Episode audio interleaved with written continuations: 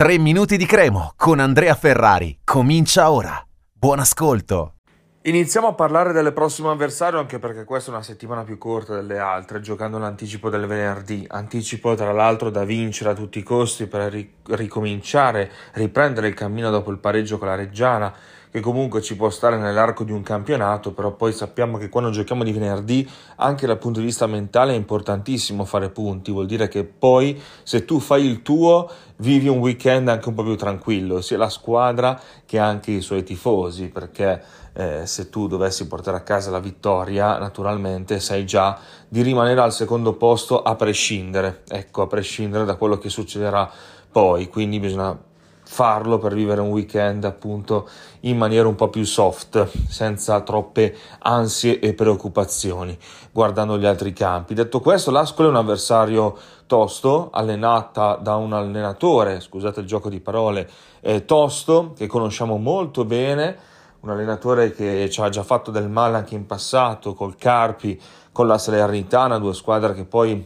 lui ha portato in, eh, in Serie A, anche se comunque il Carpi nel caso nostro eh, lo abbiamo affrontato dopo la Serie A, mentre la Salernitana nell'anno in cui è salita in Serie A. È un allenatore che fa giocare le squadre non tanto bene dal punto di vista estetico, non è una bella squadra, però comunque molto spesso concreta. Eh, con l'Ascoli non ha ancora diciamo, avuto un, un, grande cambio di passo dopo l'esonero di Viali, eh, quindi ancora deve fare qualcosa in più un Ascoli che ha la metà dei punti della Cremonese, ne ha 22, e un Ascoli che è reduce da due sconfitte consecutive. L'ultima è abbastanza clamorosa perché l'Ascoli è in vantaggio 2 a 1 con il Catanzaro, poi ha perso 3 a 2. Oltretutto con l'espulsione di Valzania che è in prestito dalla Cremonese, mancherà proprio contro la Cremonese per squalifica e nella partita precedente l'Ascoli ha perso in casa col Suttirol. Insomma, eh, L'Ascoli è una squadra che sta preparando questa partita col 3-5-2 naturalmente, eh, come da tradizione. E, oltre a Valzania non ci saranno gli infortunati Tavkar, Kraja, Bogdan,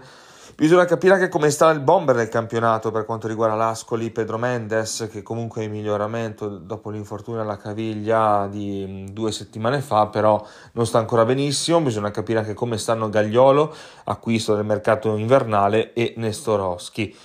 Torna tra l'altro mh, mm, probabilmente già convocato per venerdì Brian Bayeie che eh, ritorna alla Coppa d'Africa, un po' come la stessa cosa per Pickel probabilmente tornerà tra i convocati, ma non credo proprio che dopo la lunga comunque esperienza in Coppa d'Africa, perché è arrivato quasi fino alla fine, Pickle sia già a disposizione per la parità di, di Ascoli, quantomeno dall'inizio.